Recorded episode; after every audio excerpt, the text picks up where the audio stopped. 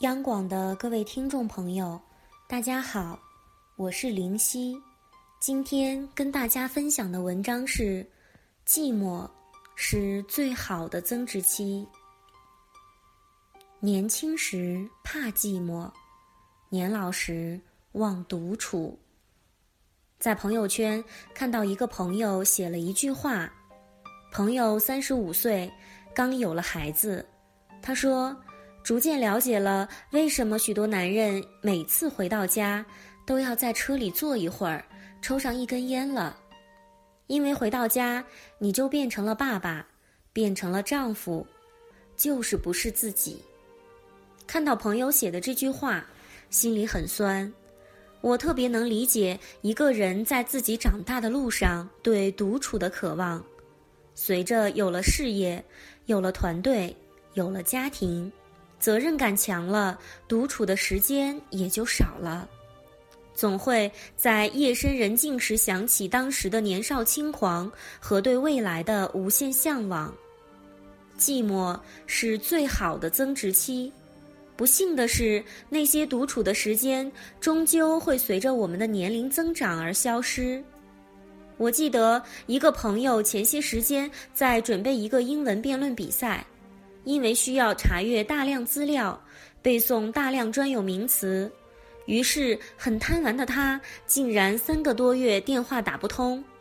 后来我才知道，他去了个安静的地方，租了个房子，每天除了查资料，就是对着墙一遍遍地跟自己用英文对话，搞得都快人格分裂了。幸运的是，那年辩论赛他拿了最佳辩手。他说只有偏执狂才能创造卓越，而我说是那些寂寞时光创造出卓越的他。这世界上很多很牛的事情都是一个人在寂寞或饥饿时想出来的。团队合作很重要，但合作细节、分工明细和目标计划都是一个人在寂寞中想出来的。寂寞是最好的增值期。当老师那几年，遇到过很多人蓬头垢面的准备考试，这段时间他们切断了外界的干扰，离开了无用的社交，每天早出晚归去图书馆占位，喝着咖啡、红牛去听老师上课，甚至连打电话都成了奢侈。只是偶尔跟父母报个平安。在几个月的寂寞时光后，他们拼了命，尽了兴，结果都不差。人不应该怕寂寞，而应该怕浪费了寂寞的时光。我有一个朋友是个程序员，因为不喜欢自己的工作，去年辞职，一年没有找工作。我们都特别担心他的状态，吃饭的时候会关心地问，你什么时候找工作啊？他笑着说，不着急。我问，为什么不着急啊？他说，我还有点存款，够扛一年。我继续问，那也不能这么作死吧，花完了呢，至少应该先找个工作干着吧。他摇摇头说，真不着急。试问人生有多少时间可以这样什么事情也不做呢？我没有说话。我们也许久没联系了。一年后我才知道他的厉害。这一年的 gap year， 他考了驾照，健身减肥二十斤，读了一百多本书，自考了注册会计师，从此成功转行。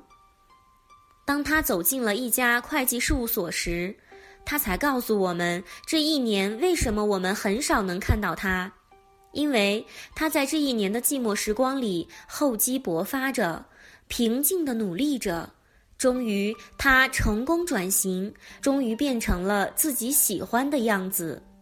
相反，我遇到的大多数人在人生寂寞的时光中，因为纠结、焦虑，最后浪费了最能让自己升值的机会。我另一个朋友在被解雇后，成天睡觉睡到天亮，后来竟然买了个电视，回到家第一件事情就是打开电视扫台。一年过去后，除了胖了好几斤，就是存款花的差不多了，人没有任何变化。后来他不得不离开北京，回到父母开的公司找了个闲职。要知道，他不是特例，很多人都是因为没有用好自己的寂寞时光，最终失去了改变自己的机会。其实，当人毕业后过上了朝九晚五的日子，才发现白天没时间学习，晚上没力气改变，渐渐的也就习惯了平庸的生活状态。许多人被问到大学四年最后悔的事情，他们的回答都是没有好好学习。其实，大家并不是后悔大学四年没好好学习，而是后悔没有利用好那些寂寞的时光。这些时光明明可以去图书馆，却被花到了无用的社交上；明明可以拿来改变自己，却被废在了韩剧、游戏中。到头来，大学四年确实不再寂寞，却在毕业后怀念起了这段无忧无虑的匆匆岁月。说白了，这不是怀念，不过是悔恨为什么自己没有珍惜时间。我上大学的时候干了两件事情，直到今天都很自豪。第一，把自己关在房间里苦练英文，每天四十分钟，雷打不动，坚持了八个月。第二，和几个好朋友组织了读书会，每周一本书，坚持不懈。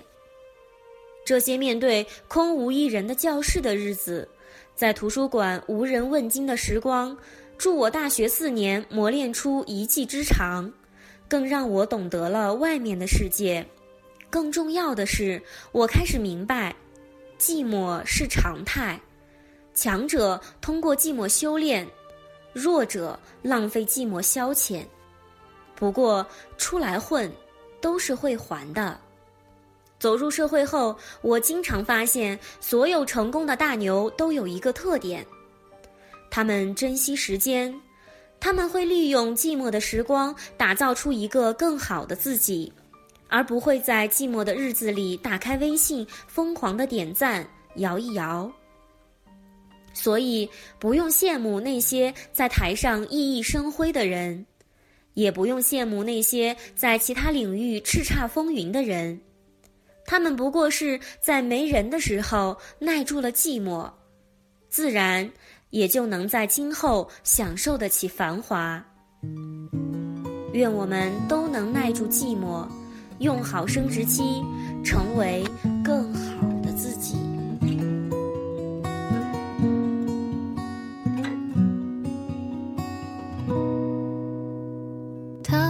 在城市迷宫里彷徨，驻足路边廉价的小摊，斤斤计较地还价着梦想，找回一些零碎的轻狂，打包了带余温的谎，也收了一身的倔强，脱下的高跟鞋，只微笑的妆，镜子里面住着水遍地鳞伤、啊啊啊、每天清晨都害怕地铁太拥攘，一到深夜又担心房间太空荡，日子就像是耳机里烂大街的歌在单曲循环播放啊啊啊啊啊！